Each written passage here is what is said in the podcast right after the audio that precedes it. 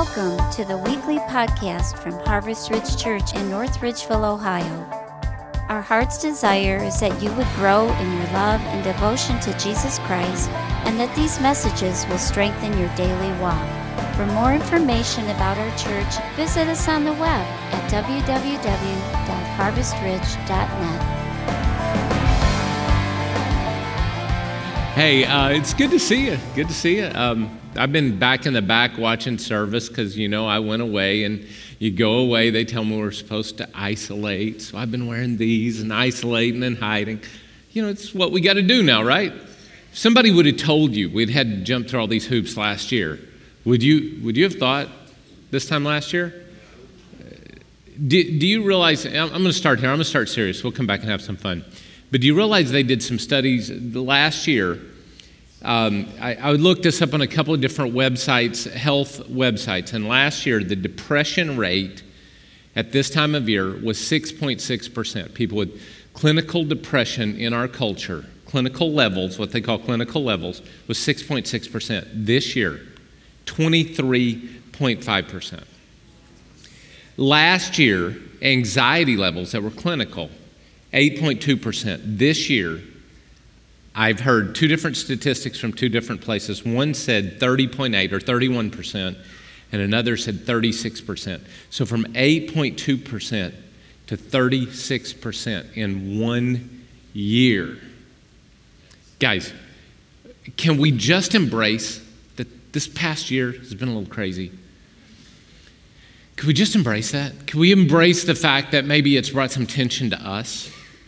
And it's brought some anxiety to us, not just to people around us, but a third of our culture, according to the studies I was reading, they're saying are at levels that are nearly are, are at a clinical level. That means we got some problems. I believe I've got a solution to part of the problem, not to all of it, to part of it, okay?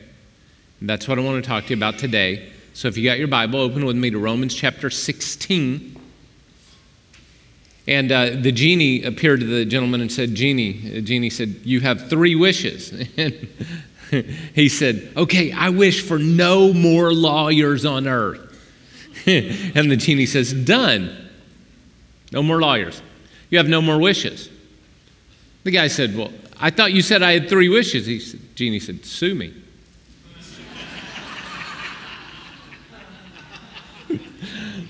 Uh, would you open, uh, um, would you stand to your feet in honor of God's word today? If you found Romans chapter 16, would you back up to Romans 14, 17 real quick? I heard Randy, uh, Randy's sermon last week, and he did a phenomenal job. That was, if you didn't hear last week, you need to go back and listen to it. That was a absolutely phenomenal uh, message that we all need to hear. But remember when we left a couple weeks ago from Romans 14, 7? Remember we left, we did this verse the kingdom of God is not a matter of eating and drinking, but of, does anybody remember the motions? But of righteousness towards God, peace towards one another, and joy in, within me with the Holy Spirit. And I have been dwelling on this verse over and over and over again. And the more I think about this verse, the more I realize that it is the verse we really need right now today. We need righteousness towards God Towards God, we need to be in right relationship. We need peace with one another. Come on, anybody watch the news this morning? Right? We need peace with one another. And we need joy in the Holy Spirit in us. We need joy, joy to overcome the anxiety, the depression, the problems, the issues, the struggles. So, we, what do we need? We need the kingdom of God. The kingdom of God is not a matter of eating. Come on, can y'all say this with me? Can you even do the hand motions? It'd be all right. You, are allowed, all right? It's church, but somebody said, it feels like kids' church. Well, you learned something in kids' church, didn't you? So it's about time you learned something in here, right? All right, y'all ready? Ready? The kingdom of God is not a matter of eating or drinking, right? But of righteousness, peace, and joy in the Holy Ghost, or the Holy Spirit. So, righteousness towards God peace towards one another in our relationships, and joy in our hearts as we're filled with the Holy Spirit. That's what we ask of you today. Father God, we need the kingdom of God. We live in a world that's broken, on every side. But we know that you made us to be in right relationship with you and in peace with one another and with joy in us. And if anyone in this room today is missing righteousness with you, I pray today would be the day they would get that right.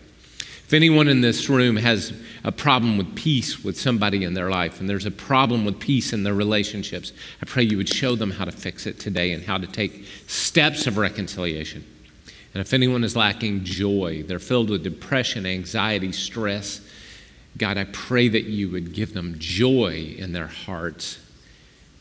In the power of the Holy Spirit, I pray. Amen. Amen. Air high five somebody before you're seated. And A online, everybody gets a high five. There you go. I got those. All right. So I believe the answer is found in Romans 16. Part of the answer, part of the answer to our problems and our tension is found in Romans chapter 16. I've, I've thought about this. When I come to Romans 16, I didn't want to preach this passage. I didn't want to. So, what I'm going to do today is I'm going to do the meat and potatoes, and then we're going to have dessert at the end. Are y'all all right with that? So, we're going to do meat and potatoes, and then we're going to have dessert. But you got to pay attention through meat and potatoes, or you don't get to enjoy your, your dessert. How can you have any pudding if you won't eat your meat? and if you're not a rock and roller, I'm, I, am i am sorry every day of your life that you do not get that reference. All right. Pink Floyd, yes, The Wall. All right, so Romans chapter 16 is a list of names. 29 people in Romans 16 mentioned by name. I've often wondered why did God allow in this great book, this great theological book of Romans, why did He allow 29 names in the last chapter. So basically, the entire chapter is taken up just by Paul talking about people. And then I realized something that really struck me when I, I, came to this passage today and that is god said in genesis 2.18 it is not good for us to be alone you were not made to live alone you were made to live in relationship and fellowship with God in relation and fellowship with one another. You are made for community.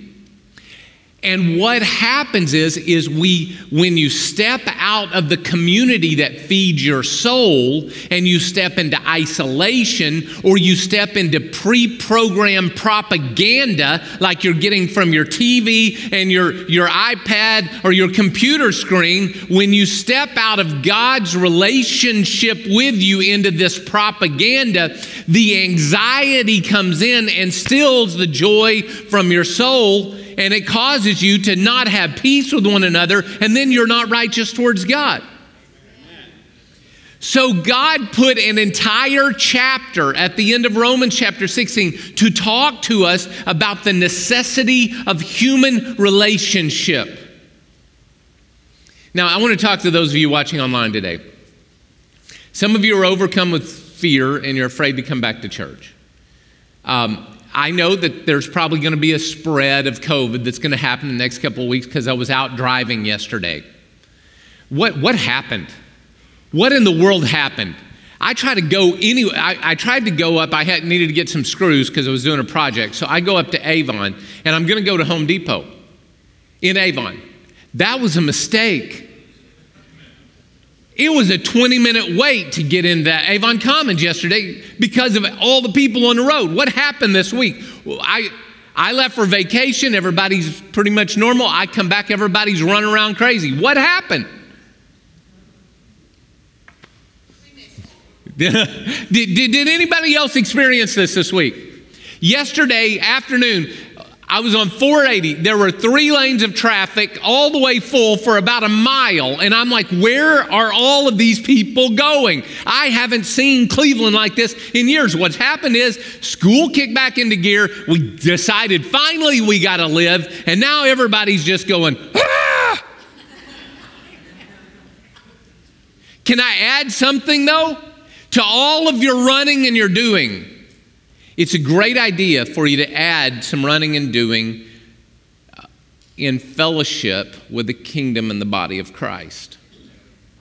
So we, we've got some plans. We're trying to work a safe zone out here. If you're a person that's compromised, we're trying to find a safe zone, trying to make that happen. May not happen. We're trying. The fact of the matter is this is that if you can't come to church, I would like you to do something. I would like you to open up your home to one other person that you've already been in contact with and have a church watch party together. Can we do that? Try something, something. Get in a small group, form a small group. If you never had a small group, make one. Go to your life group. Do something though. Limit it if you need to. Sit, sit in your yard 50 feet apart. I don't care, but do something to reenact and re engage with people of faith that will strengthen and encourage you. Those of you that are here, I'm glad you're here. Uh, we, yeah, Let's do this. Part of the cure is we need to overcome our fear and get back into relationship with one another. That's why God put this passage in the Bible. Listen, it's not just not just watching together, it's interacting together, all right? Keep it safe, keep the masks on, do what you need to do. I don't care what you need to do, but do it, okay? Yesterday, I sat here and somebody sat over there and we had a conversation. That's 20 feet apart because six wasn't good enough. You know why we did that? Both of us wearing masks the whole time. Do you know why we did that? Because they needed personal contact. Do you realize that the body of Christ, we need one another? You need people to challenge all of those things you hear and think. You need somebody to push against it in your world. And you need brothers and sisters of faith that'll call you out when you're doing something wrong, like Matt Carnatz did to me years and years ago. I was sitting on, we were lifting weights in my basement. Matt, if you don't know him, he was a crusty old Marine, and that guy will always, I will always be indebted to him. That crusty old Marine was piling a bunch of weight on me and dropping it on my chest, saying, Now lift it, maggot. he, he, was, he didn't call me a maggot, but he did say, Pain is weakness leaving the body. Do more. Yeah, that was Matt. And we're working out one night, and he noticed I was out of sorts, and I had earned trust in him because we spent enough time together. I earned trust in him. And I let my guard down and I shared some of my heart. And he said, Sit down. And when Matt Carnatz gave you a direct order, you listened to it. So I sat down on the bench and he laid his hands on me and prayed for me. And when he did, the spirit of oppression that was upon me lifted. It wouldn't have happened had I not put myself in a relationship with another Christian who wanted what was best for me. Come on, there are lots of people that want to take your relationships and steal from you, but Christians want to add what's best into your life. And anyway, I'll stop there. So, three areas in chapter 16 that require some notice. So, the first thing we're going to do is eat the meat and potatoes. Y'all ready? The women. We're going to talk about the women in chapter 16 of Romans. Let's start with the first one. The first one's Phoebe. It's in verse 1, 16 1. Phoebe. It says, I commend to you our sister Phoebe, a deacon of the church in Cenchrea I ask you to receive her in the Lord in a way worthy of his people and to give her any help she may need from you, for she has been the benefactor of many people, including me. What this means is, is that this uh, Phoebe, Phoebe, by the way, was rather wealthy. And by calling her a benefactor, that means she was wealthy, and that means she was constantly giving of her financial goods to take care of people in need. One of those was Paul. And she was something, she had this, this deacon position, we'll talk about in a second. But first of all, the word recommend is he was recommending this Phoebe. And the reason he was recommending her is because Phoebe was the one follow, uh, carrying the letter to the book of Romans, was carrying it to the church.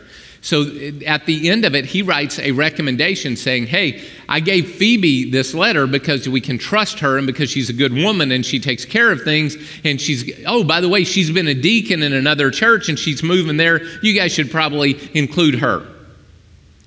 Right? So Phoebe was a deacon.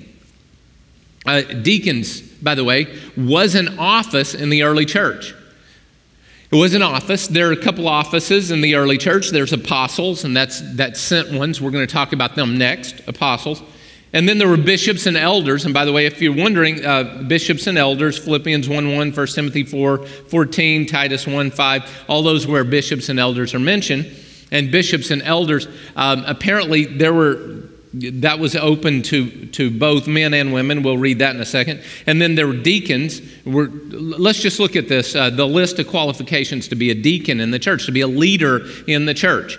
1 Timothy 3 8 says, Deacons are to be worthy of respect, sincere, not indulging in much wine, not pursuing dishonest gain. They must keep hold of the truths of the faith with a clear conscience. They must first be tested, and then, if there's nothing against them, let them serve as deacons.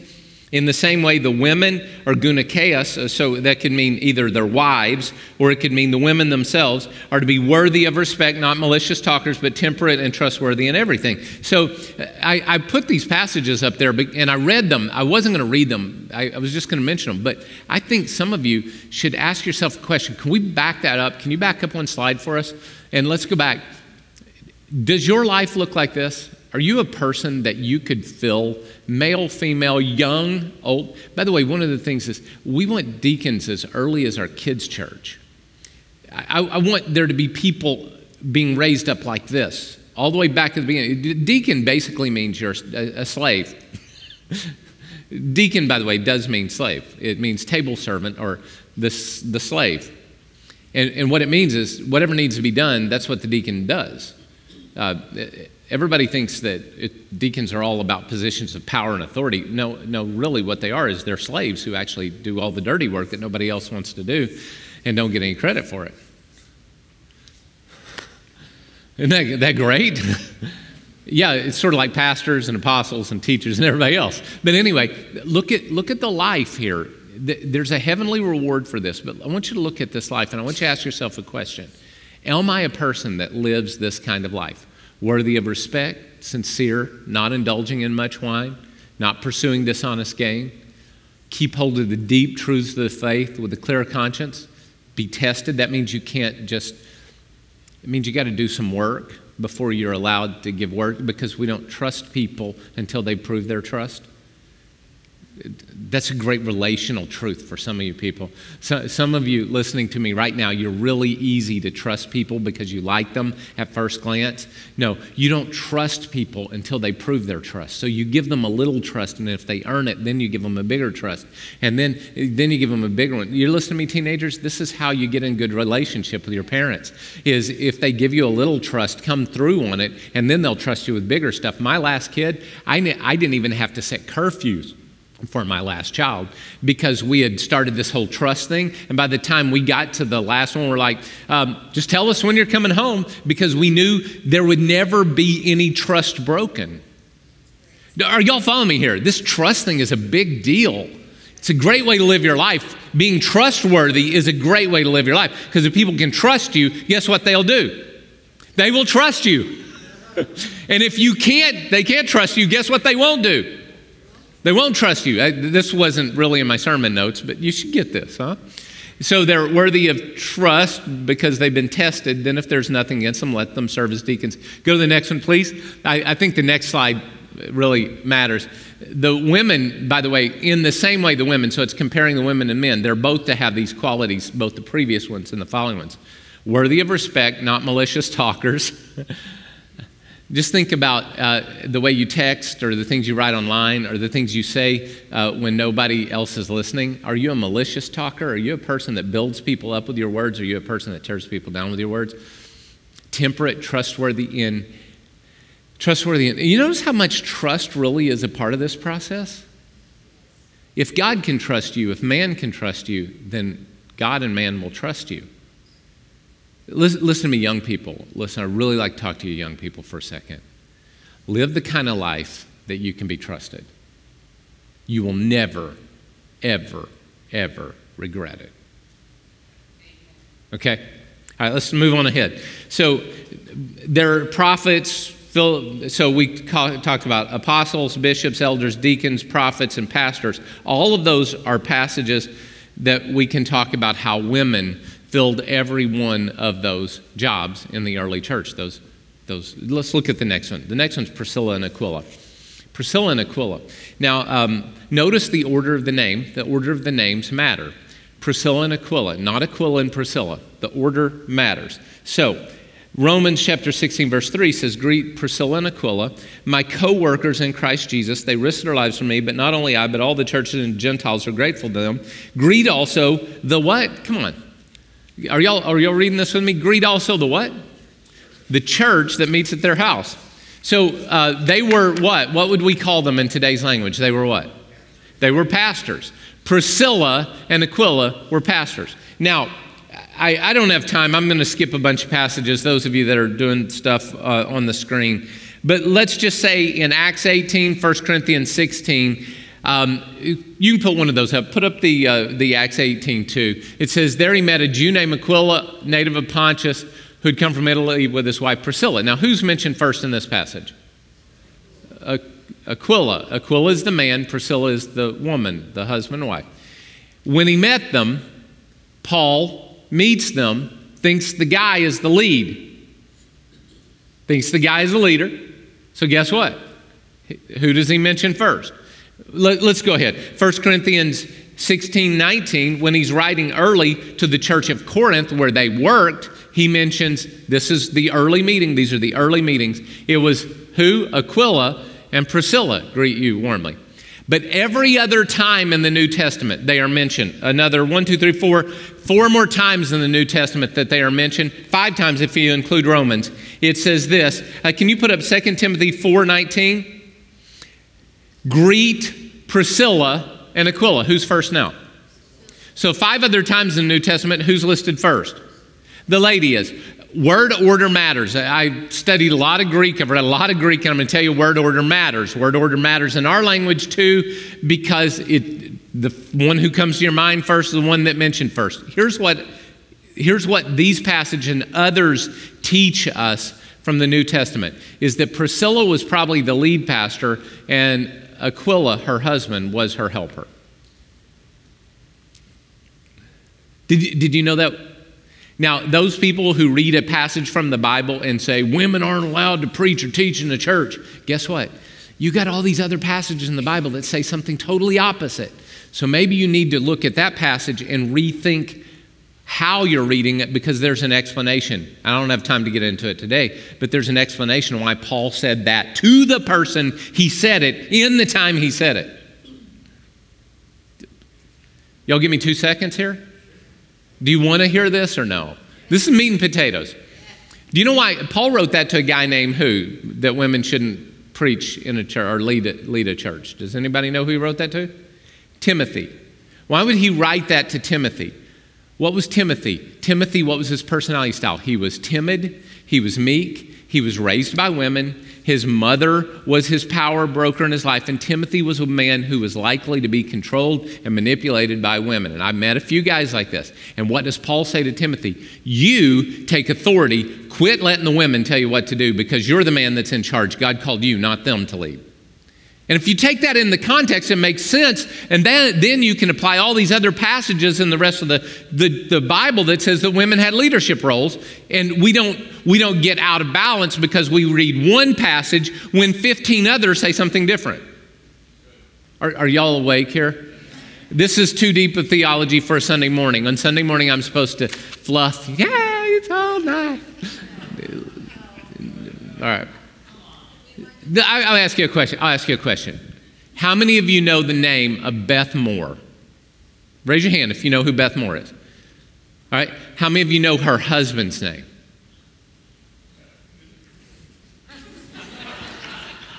what was that?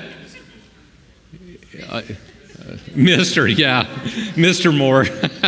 no, her husband's name's Keith, but what's amazing is, is that even today we recognize that there are ladies that have gifts and talents and abilities. And I want to let you know that the scripture does not debate that, it actually recognizes that. And if you read anything other than in the scripture, you need to maybe rethink why you're reading what you're reading instead of trying to make something out of it that the Bible doesn't say.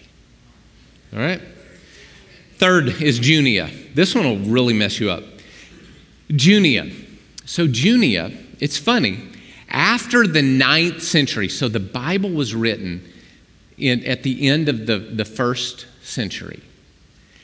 And the ninth century, eight centuries later, people started making Junia a male name. Up until then, the first eight centuries of the church, Junia was always a female name. Uh, we have 12 church fathers before the ninth century who all wrote about Junia being a female. By the way, historical evidence reveals that Junia was a female name that was very common in Rome during the time which Paul wrote, but was unknown as a male name until later when Italian became the main language, much later. This is interesting. Why is this interesting? Because this is really going to mess you up. Romans 16 7.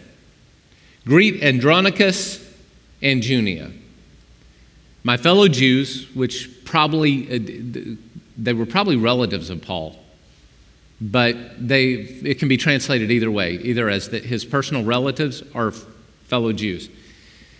And it says this They have been imprisoned with me. They're outstanding among the what? Come on, what's the word?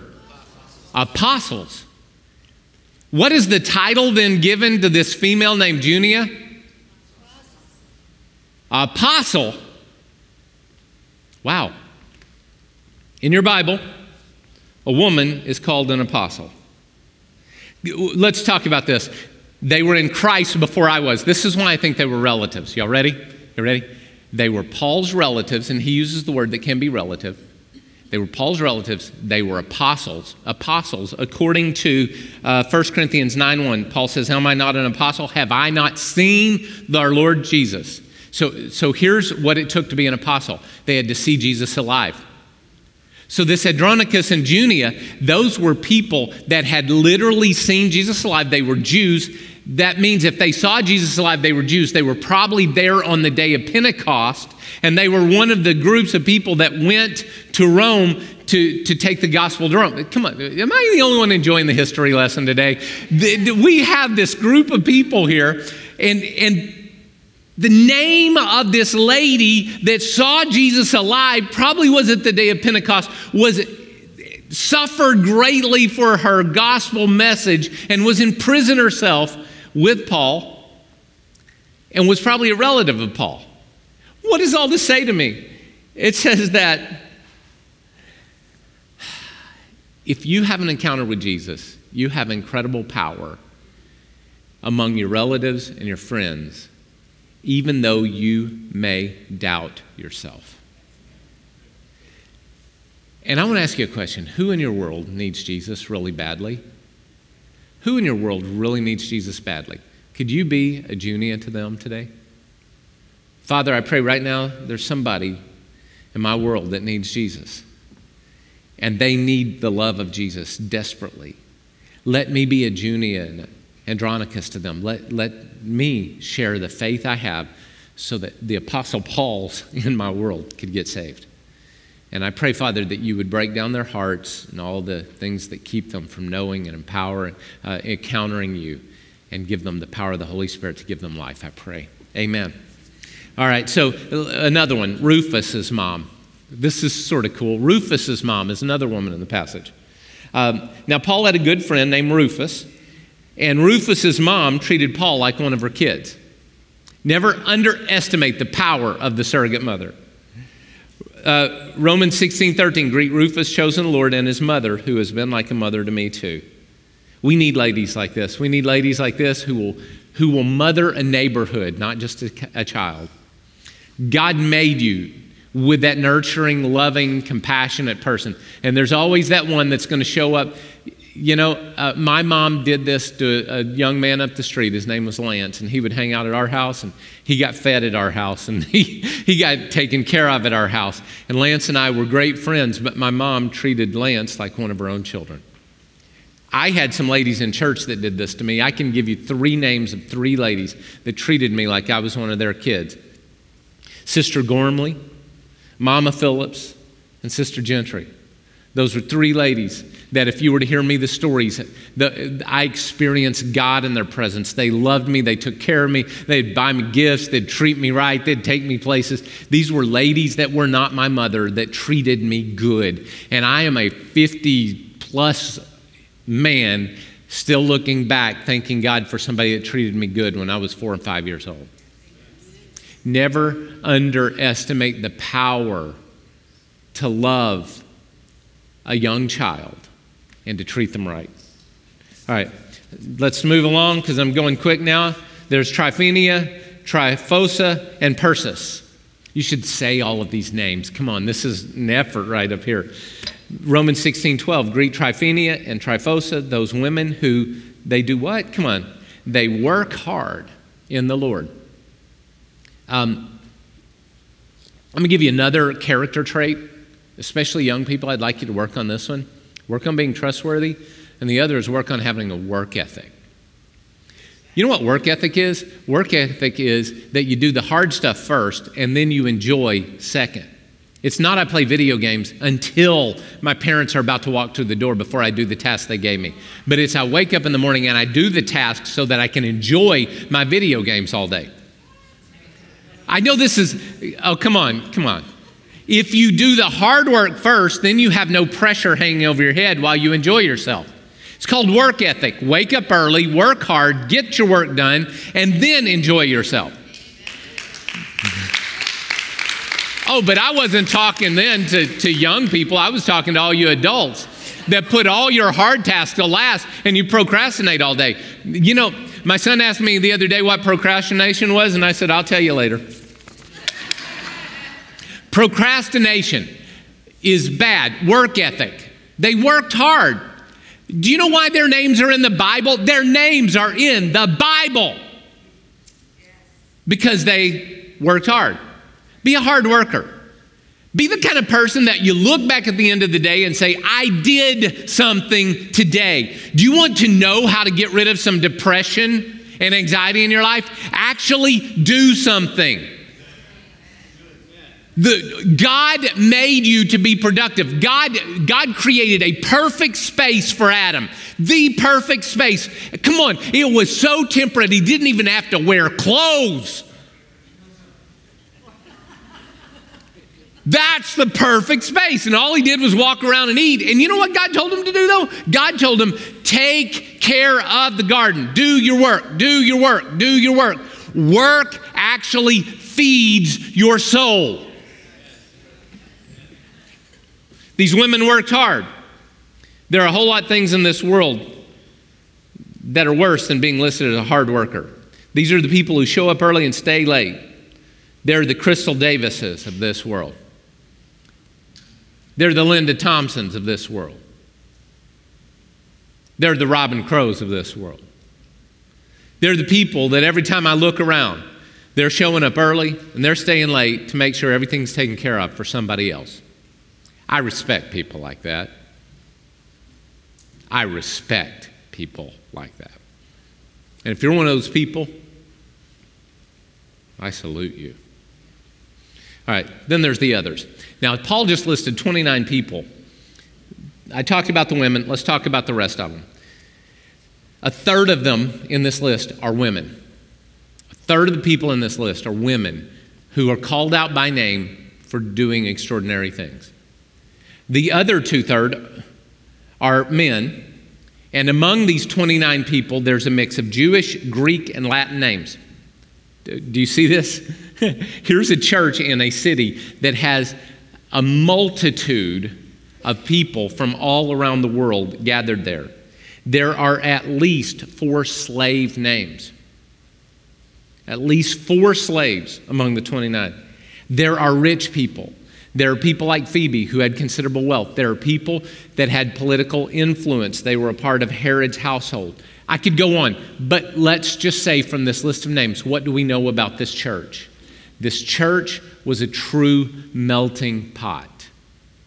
This church was a place where it didn't matter according to Galatians 3:28 whether you were a Jew, you were a Gentile, whether you were slave or free, whether you were male or female because they were all one in Christ Jesus. What else do we know from this passage? Romans chapter 16. Um, greet Ampliatus my dear friend in the Lord, greet Urbanus, our co worker in Christ, and my dear friend Stachys. What does this matter? Listen to the words Paul's using. He had affection for these people. Affection. What do we know about this church? They not only accepted one another, they actually loved one another. They loved one another, they treated each other good. And, and we know that they, they were a little weird because in Romans 16 16 it says, Greet one another with a holy kiss. And I want to know, does that include tongue?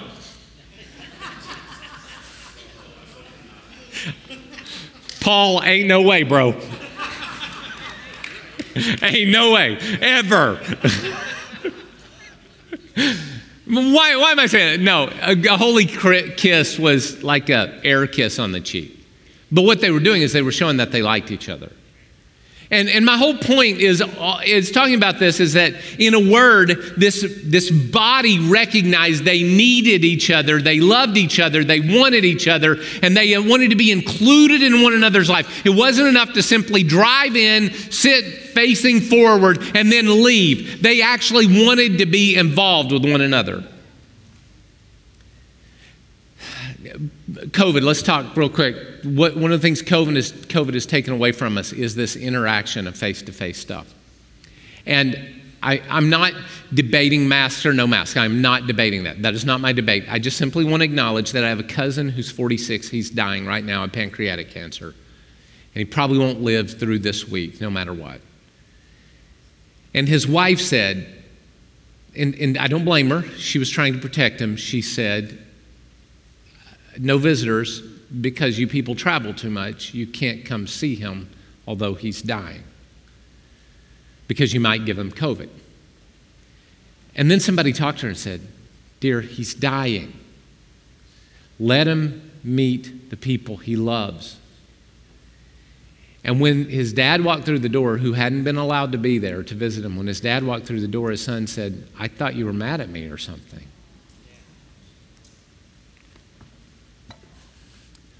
We need each other, especially in rough times. And if you're going through a rough time, it is not a time to isolate.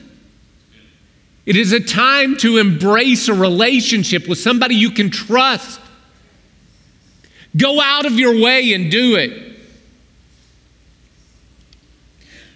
Do you know studies show, numerous studies show that people heal faster and their immunity goes up when they're hugged, loved, and prayed for. There are so many studies out there. Now, I'm, I'm all for us being cautious in this time, and I'm not trying to throw anything or anybody under the bus, and I'm not making a huge statement. I just want you to hear the statement I am making. It seems we threw away the knowledge of 4,000 years or 6,000 or 10,000 years of human history, we threw it away because we had a momentary scare. And I think part of the balance we need to come to moving forward is we need to embrace that we need one another, and that's as much healing as anything else. So, whatever you need to do to create those relationships in your world, do it.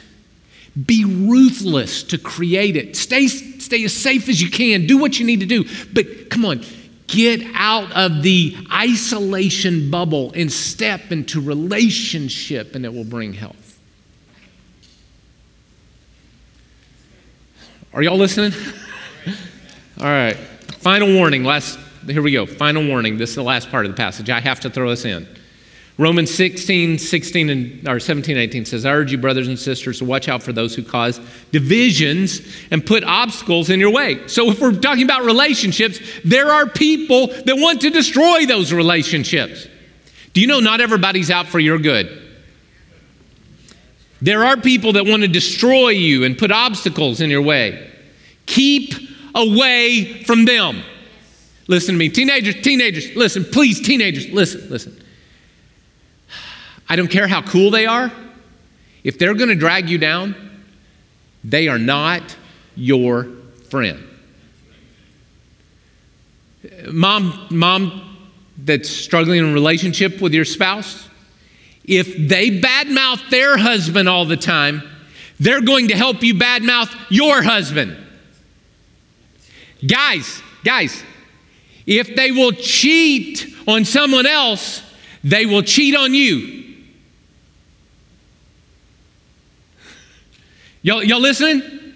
Not everybody has your best interests at heart. Stay away from them. I don't care how cool they are, how pretty they are, how rich they are, how popular they are, how powerful they are. Stay away. Isn't it right there in the Bible or your Bible? Isn't it there? Isn't that what it says? Who do you trust yourself to? Trustworthy people. Not people who want to put obstacles, division, always looking for a fight, and always got to be cool at somebody else's expense. If they will talk to you about somebody, they will talk about you to somebody. For such people are not serving the Lord, but their own appetites. By smooth talk and flattery, they deceive the minds of naive people. All right, can we be, all right, lighten it up real quick. This smooth talk, flattery, promises, all that kind of stuff person.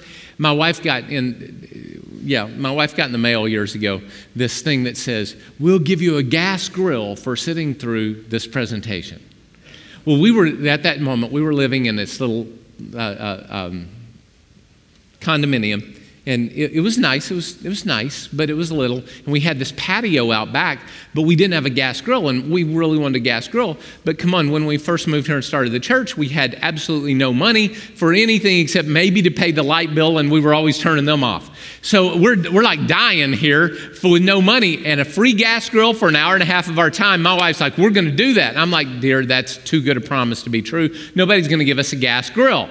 And she said, Yes, they are. They say, Right here, they will. All right, we'll do it. So we go up and we sit through not an hour and a half presentation, but it wound up being four hours listen to a timeshare presentation for four hours. At the end of it, my wife says, I want my gas grill. So, you know what they brought her? They brought her a little burner that you even had to buy your own little gas tank to pump up to it. And that was our grill. It was this big and it was about like that. And she looked at me, I looked at her, and I said, Don't, nope, nope, nope, nope, nope. We're not going there. Because what happens is, is that people and things make promises they can't back up. And and they're doing so because they want something from you, not something for you. But in the body of Christ, we're to be a people who want something for the people around us, not something from the people around us. Somebody should say amen right now. All right, so we're back at the end now. God designed a gospel that brings life to us. For Romans 14, 17. If Paul spent a lot of time, first eight chapters, if we have righteousness towards God, we can have peace with one another. And that brings, come on, joy in the Holy Ghost. So there is, we want to be upward right with God, outward right with one another, and inward right with ourselves. And then the final, final scripture from this passage, and then we're done with Romans. Y'all ready with this? Romans 16 20. The God of peace will soon crush Satan under your feet.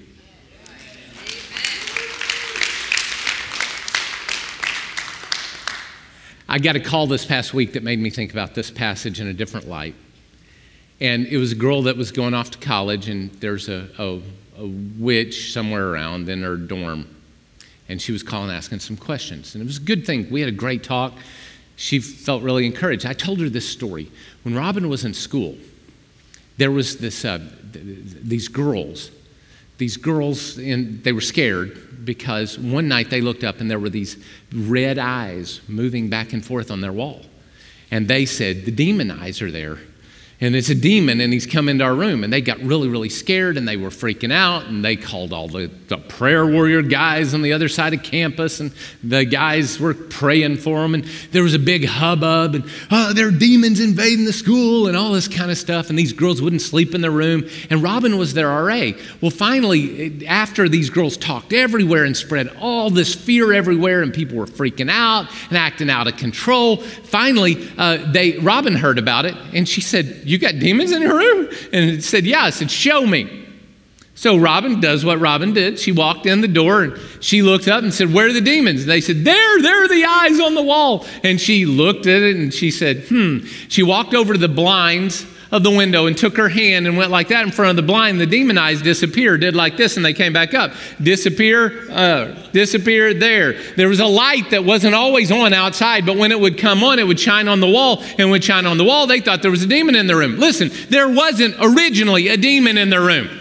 There, did you hear what I said? There wasn't originally a demon in their room, but their fear opened the path to the demonic in their world. And what happened with COVID and what happened with all this stuff is listen to me, it's a sickness. It is a flu that makes some people really sick and kills a few. But what happened is, is it became a spiritual oppression that has spread over our culture because we've allowed it to grow into something other than what it was. And it's about time that we look up. Listen, it's real. It's true. I'm not denying it. I'm not saying we don't take precautions. I'm not saying any of that stuff. What I am saying is, is that you don't let a problem become a problem. At some point, you trust God to deal with this much of it while you deal with this much of it. 36% depression and anxiety is not equal to the problems we are facing as a culture. The two are not equal. That means that Satan has tripped in here, according to Rome, uh, John chapter 10, verse 10. The thief comes to steal, kill, and destroy. And if he's stolen your righteousness, your peace, or your joy, the answer is not to get a virus vaccination. No, it's to take spiritual control over it. There will be a vaccination. I'm not opposed, not opposed, or opposed. I don't care. I don't care. I'm not wrestling with the facts, I'm wrestling with what you made them into being. Are you, are you following me? And I will tell you that the God of what? peace. God wants to give you peace. The God of peace will soon crush Satan under your feet if you will step into his victory.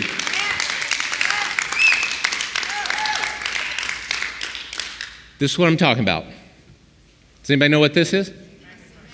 I could take this magnifying glass, go out to sunshine, I could catch something on fire because it intensifies what you see. You got a magnifying glass. Every single one of you have a magnifying glass. If you struggle with anxiety or depression, I will guarantee you, you carry your magnifying glass a lot. And I do not say that judgmentally, I recognize it in me. I have a magnifying glass. When I do like this, man, that stuff gets big. This my big. Come on. Do you know what the Bible says? Bible says to magnify the Lord with me. Do you know what we do? We're magnifying our problems, we're magnifying the issues.